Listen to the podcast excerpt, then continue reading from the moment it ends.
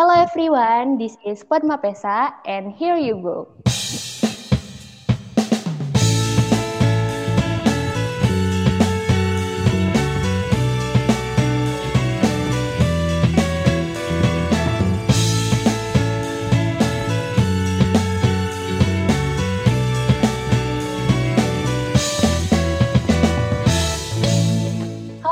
Semuanya, kembali lagi di Potma Pesa. Kali ini episode ke-17 bareng sama aku Tabina Syafira dari Departemen Kominfo dan dari Program Studi Manajemen Agribisnis angkatan 58.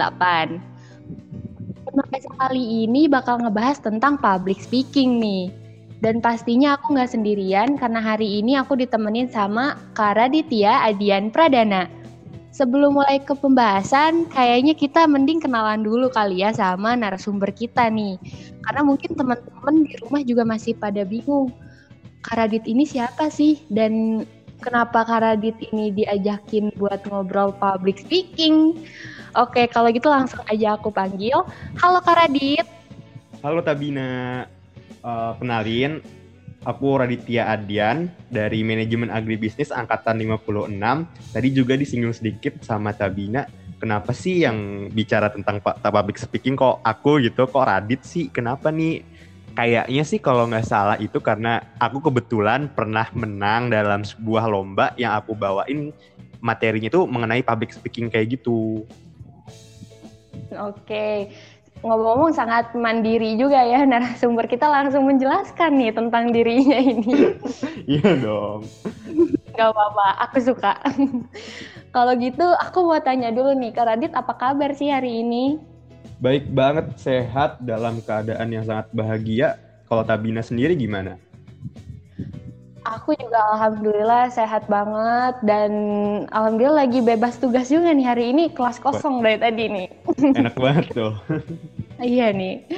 Ngomong-ngomong nih Kak Radit kan udah termasuk mahasiswa tingkat akhir lah ya. Lagi sibuk-sibuk apa sih Kak sekarang? Sibuk tuh banyak banget sih sibuk ngurusin persiapan PKL yang paling sibuk sih masalah itu oh, tuh aduh. persiapan PKL. Dan yang paling dekat itu ada sebuah tugas suruh bikin rencana bisnis itu ada ya lumayan lah. Kapan tuh kak deadline-nya? Kebetulan besok sih sebenarnya. Aduh. Tapi gimana nih podcast aman kan aman? aman banget kok. Soalnya aku kan juga kalau tugas itu aku udah nyicil dari beberapa waktu yang lalu gitu.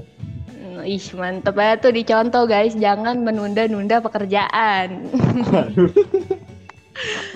Oke nih, uh, karena sekarang Podma Pesa nih ngebahas public speaking, aku penasaran nih, Karadit punya pengalaman apa aja sih terkait public speaking?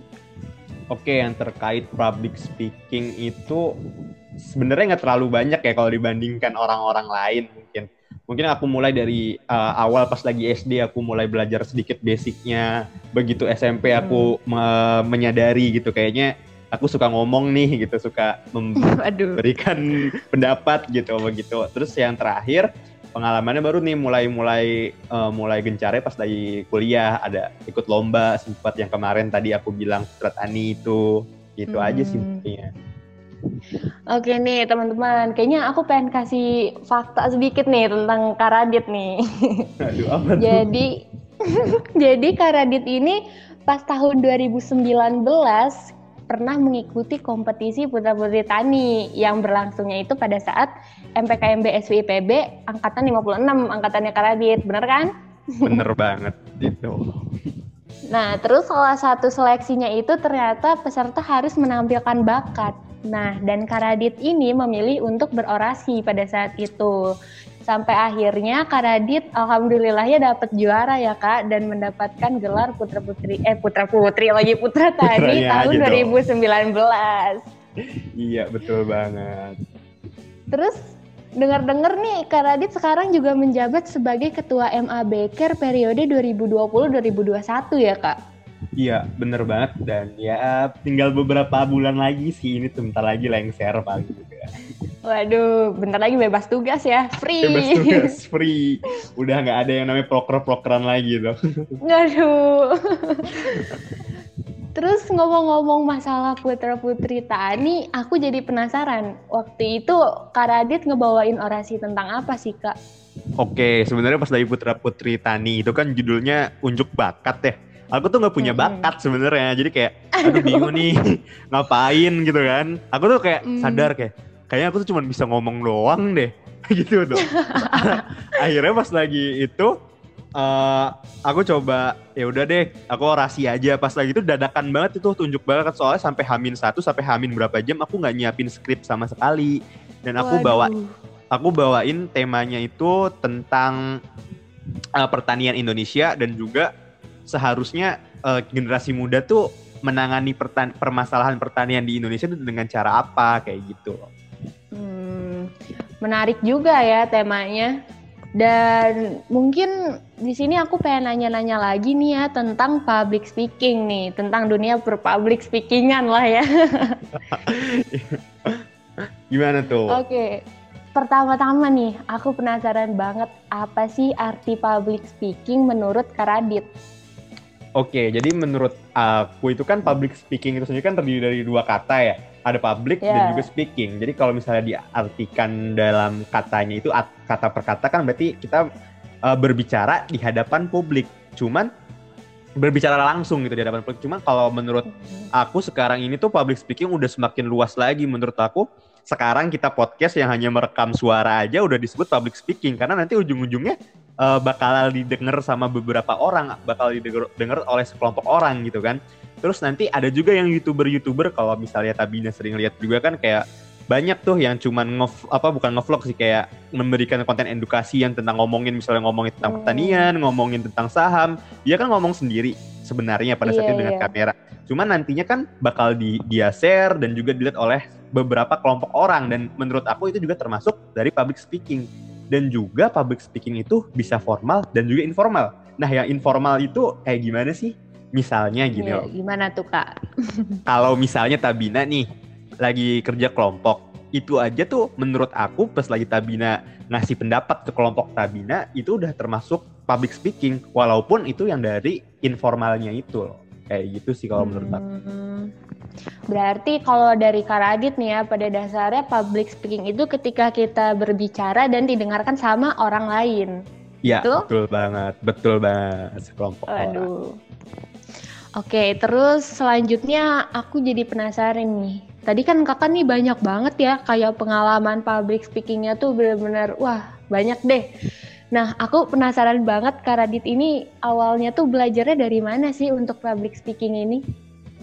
Oke, kalau belajar sebenarnya aku tuh nggak kayak menempuh pendidikan for formal gitu tentang public speaking.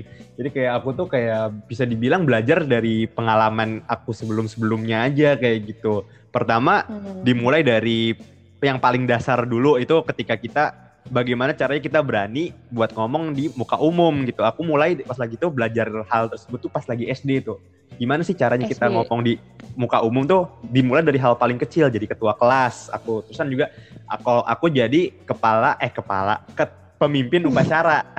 Pemimpin upacara. Nah di situ tuh aku kayak nger, uh, ngelatih diri aku biar aku tuh berani tampil gitu di hadapan orang. Pertama yang aku latih itu dulu tuh pas lagi kecil. Soalnya didikan orang tua aku juga kayak gitu kayak selalu ayo ambil aja kalau ada kesempatan harus berani ambil dulu gitu. Nanti kalau bisa nggak bisa urusan nomor dua. Nah dari situ tuh aku ambil.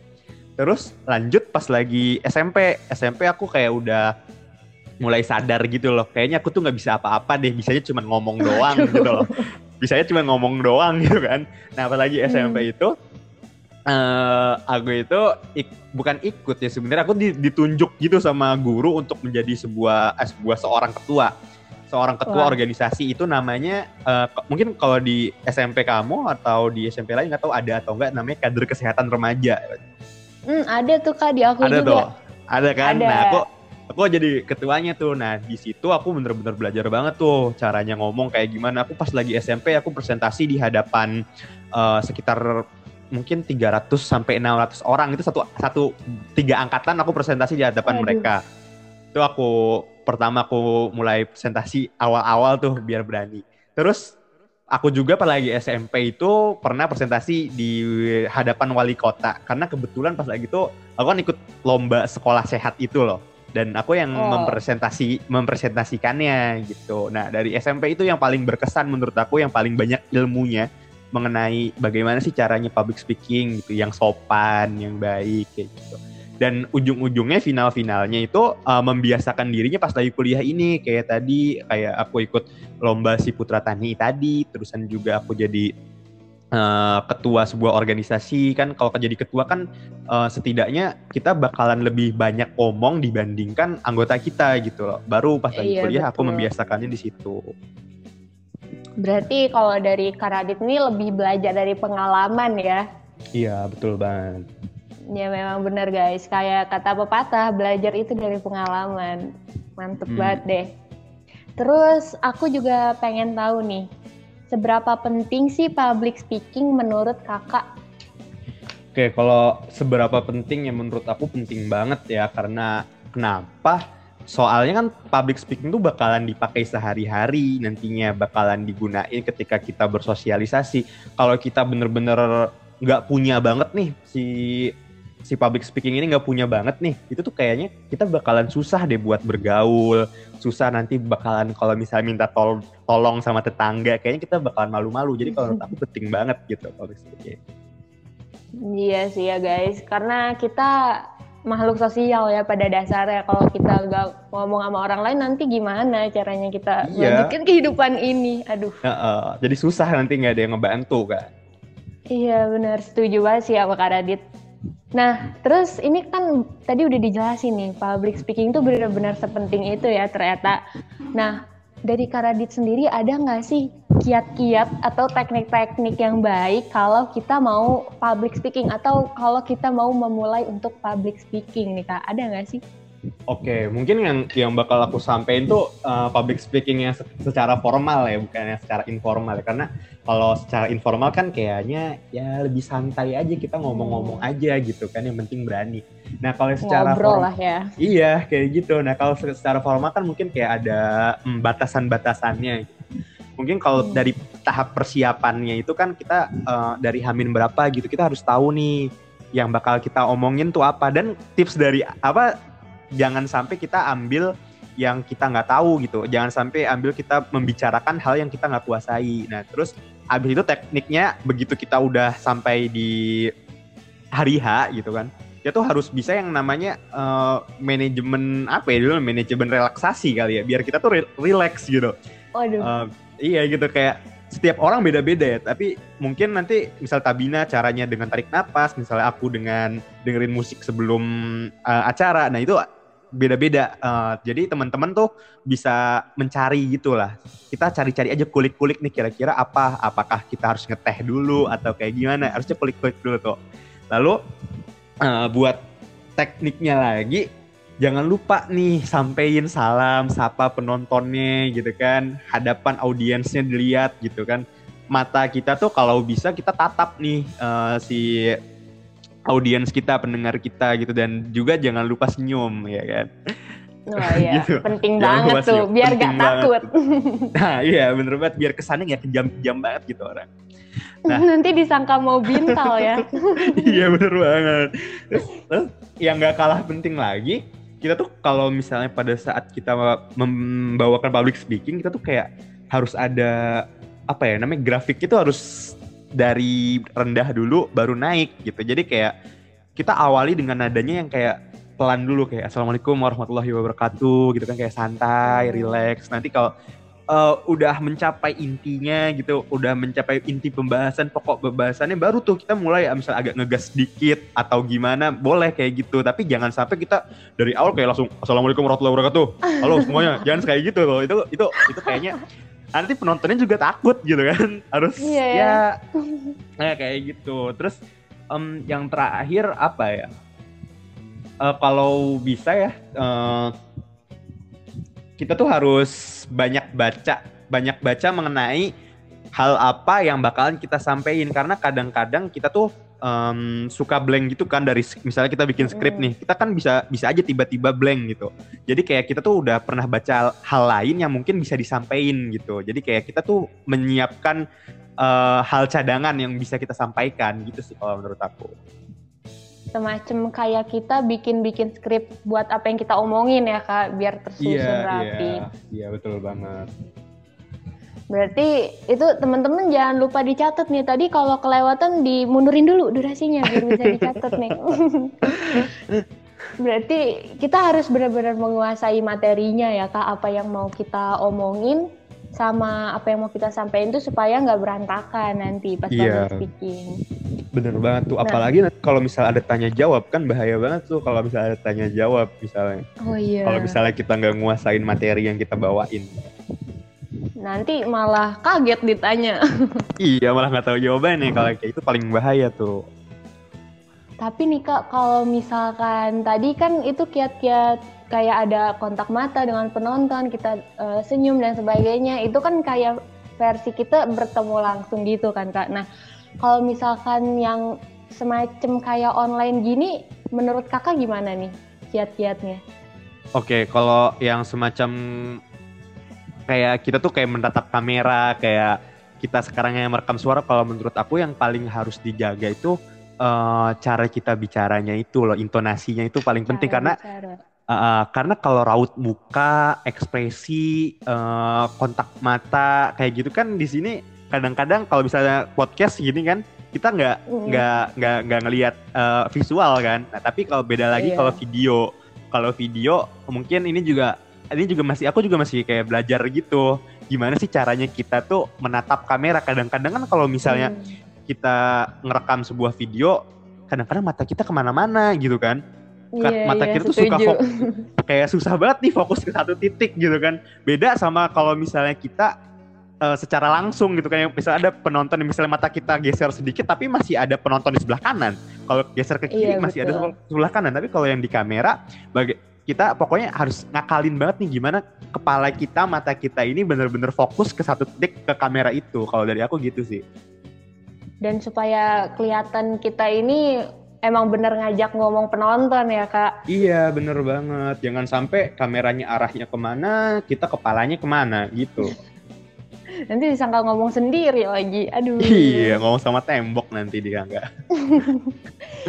Terus nih kak nih, ngomong-ngomong tentang ngomong di depan umum nih, aku pribadi ya, kalau lagi public speaking tuh suka ngerasa kayak gugup gitu loh kak, cemas, canggung. Kalau kata anak-anak sekarang mungkin takut ngangong-ngangong kak kalau lagi ngomong tuh. Nah, kalau Kak Radit pernah nggak sih ngerasain hal kayak gitu? Ngerasain hal kayak gitu tuh pernah banget sih, jujur itu ya pasti pernah semua orang pasti pernah ngerasain hal tersebut ya Iya, Karadit kayak gimana tuh? Kalau buat ngatasinnya nih ceritanya apa gimana nih? Enggak, pengalaman kakak oh. pas lagi ngerasa gugup tuh gimana sih kak tuh? Aku penasaran oh. banget.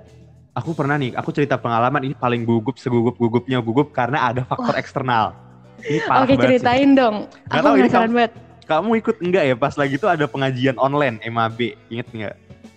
pengajian online. Uh, pengajian Kayaknya, online di MAB waktu gitu. Aku belum tahu deh, Kak. Aku kan masih okay. maba banget nih. Aku tahun ini baru masuk. Aku udah aku aku pengen denger nih gosip-gosip okay. nih.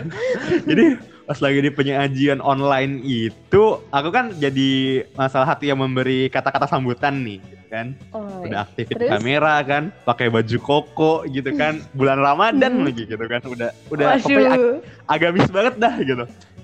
Ah, iya aku sambutan tiba-tiba aku baru ngomong assalamualaikum warahmatullahi wabarakatuh tiba-tiba pengamen di depan rumah bayangin pengamen di depan rumah lagunya dangdutan tetangga depan rumah aku nyawer gimana tuh gimana? Waduh nyawer lagi itu jadi kayak bertolak belakang banget ya kak lagi iya, acara kan? religius malah ada yang apa ya yang asik-asik nah di situ kayak aku bener-bener ngerasa gugup banget kan pengalaman aku bener-bener gugup keringet aku tiba-tiba langsung keluarnya banyak soalnya yang jadi masalah tuh di situ ada dosen juga gitu ada Aduh.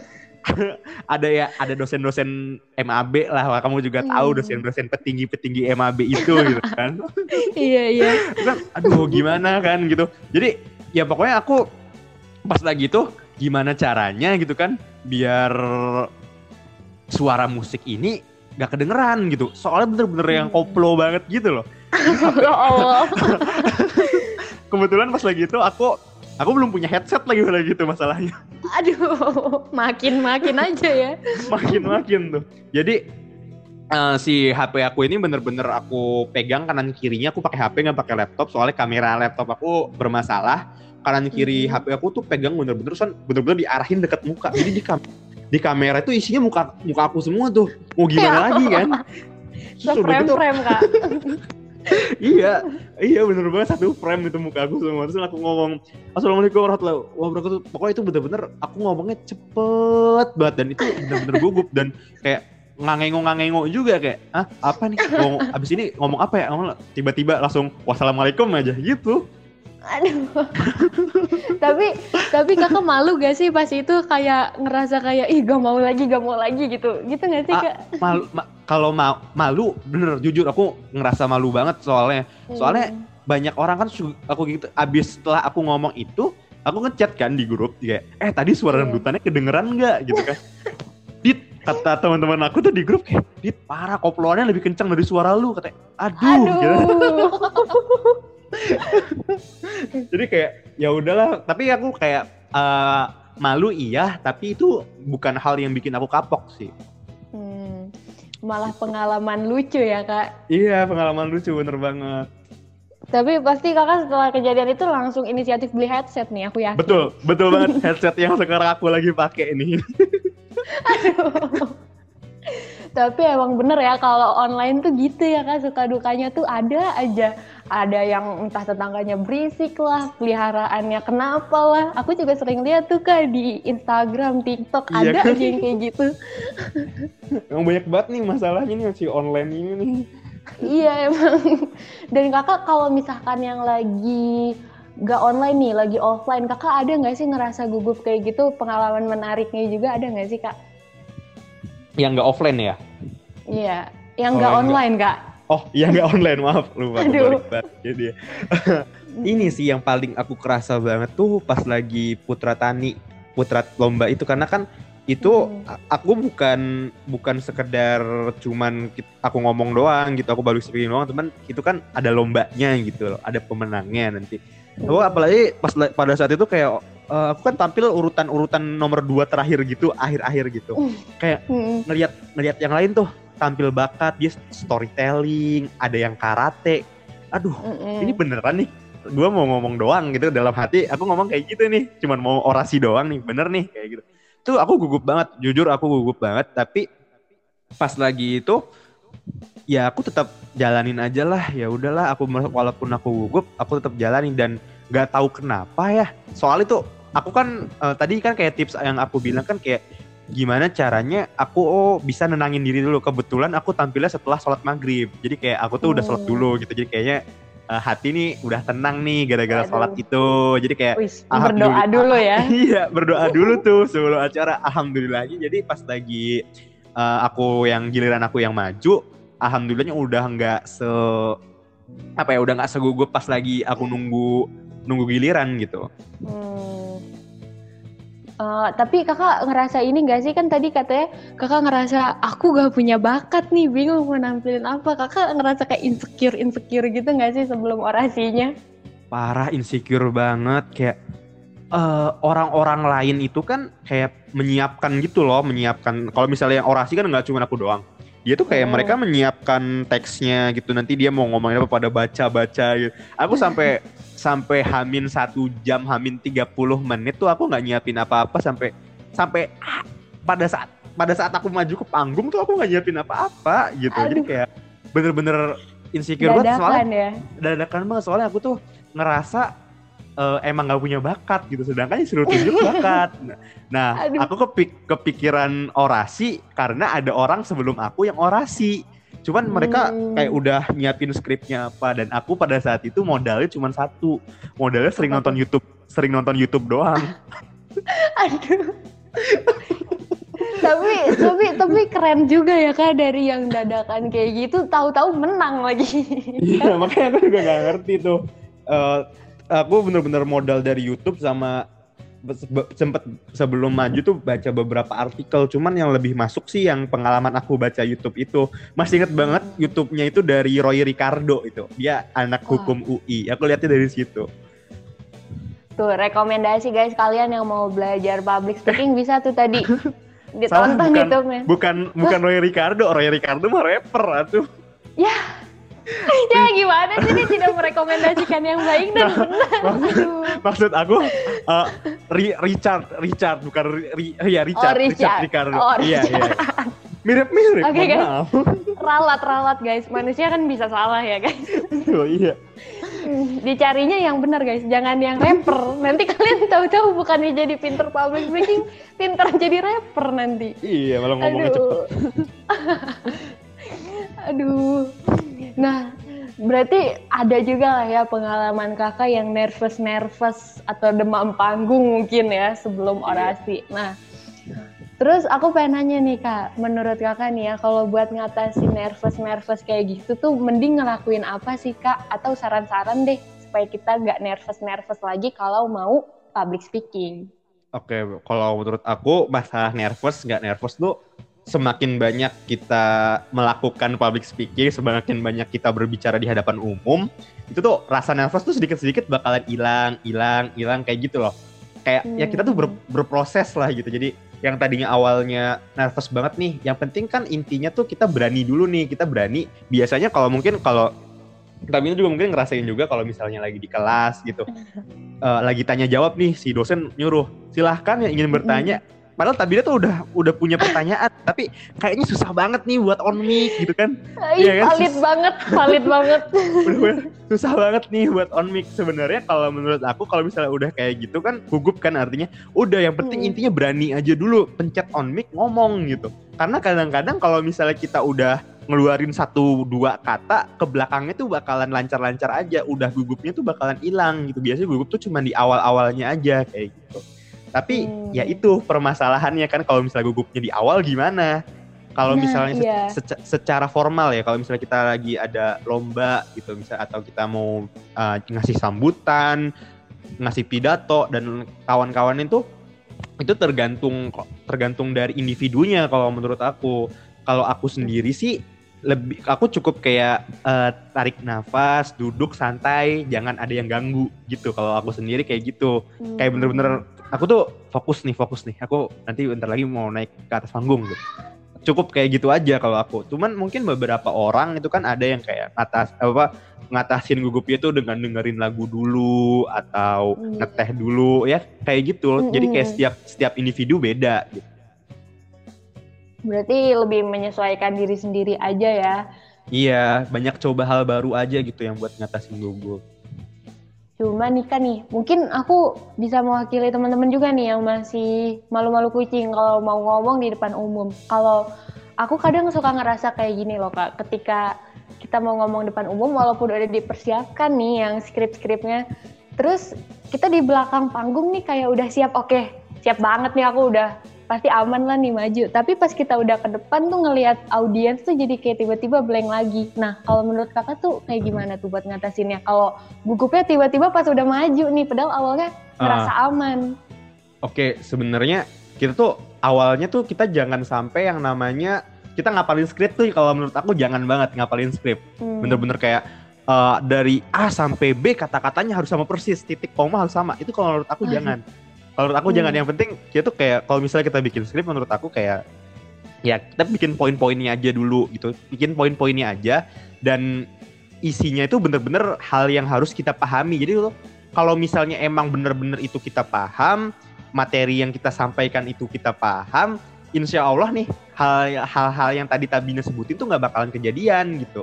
Makanya jangan pakai hafalan gitu. Kadang-kadang kan di belakang Mm-mm. panggung nih sambil buka kertas terus baca Iya iya. kayak kan bacanya ngebut lagi kan. Nah malah yang kayak gitu Iya. tuh karena karena ngapalin bakal lupa sama aja kayak ulangan malamnya belajar karena malamnya ba- baca buku ngapalin eh, ujung-ujungnya pas lagi pagi lagi ujian lupa.